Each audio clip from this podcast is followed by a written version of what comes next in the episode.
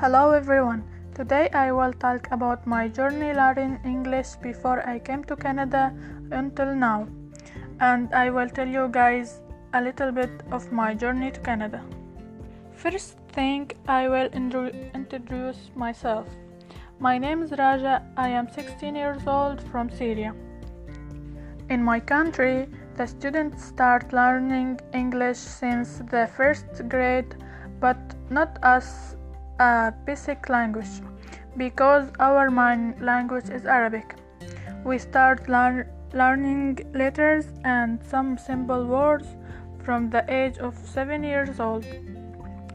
But the English is not a focus on it as an important subject and I didn't expect a day that I would need to learn English to be able to communicate with others.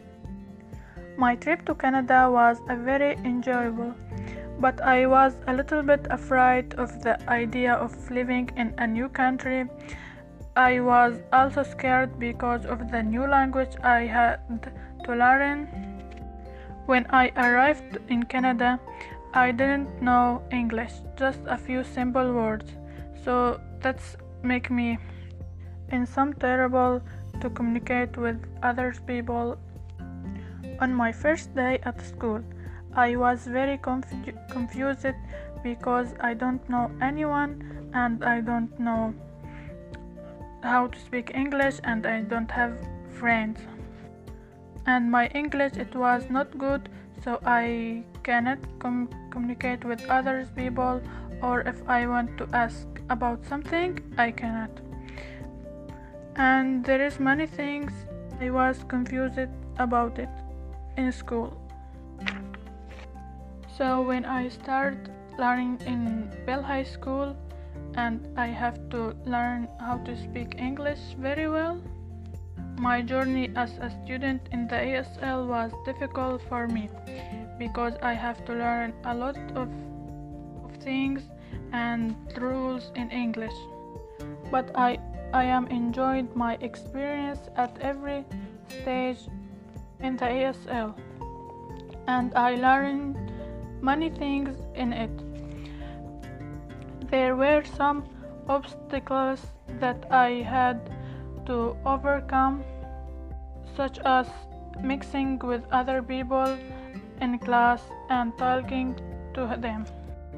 I was feel a little bit shy and I didn't have the the courage to communicate with them.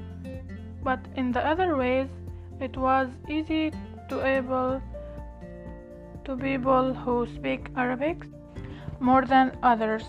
After some days in the school, I feel that I start to improve in my English much more than time I came to Canada. But I still want to improve to have the chance to talk because I am good at writing more than talking. It's important to me to improve my English to be able to communicate with other people better. I was studying very hard and working a lot in the class and and try to share my idea for the teacher and for the class and I do a lot of representation at front of the class that's helped me a lot to to improve my English. My final semester of ESL was a little bit difficult because I had to show everything that I learned in the revision stage. The next semester of the English class, I am excited to know what is waiting for me to know and where, whether this will be easier or harder more than the revision stage. In my opinion, the side will be more challenging for me is that I try to gain the most important information that can help me in the next stage of learning. And my goal in English is to be able to speak English very well, to be prepared to enter the field I want to do in the future. After I leave Bell High School, I went to go to university and start learning what I want to be in the future.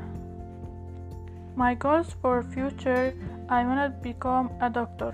So I have to use English to speak or write a lot. So I have to study very hard.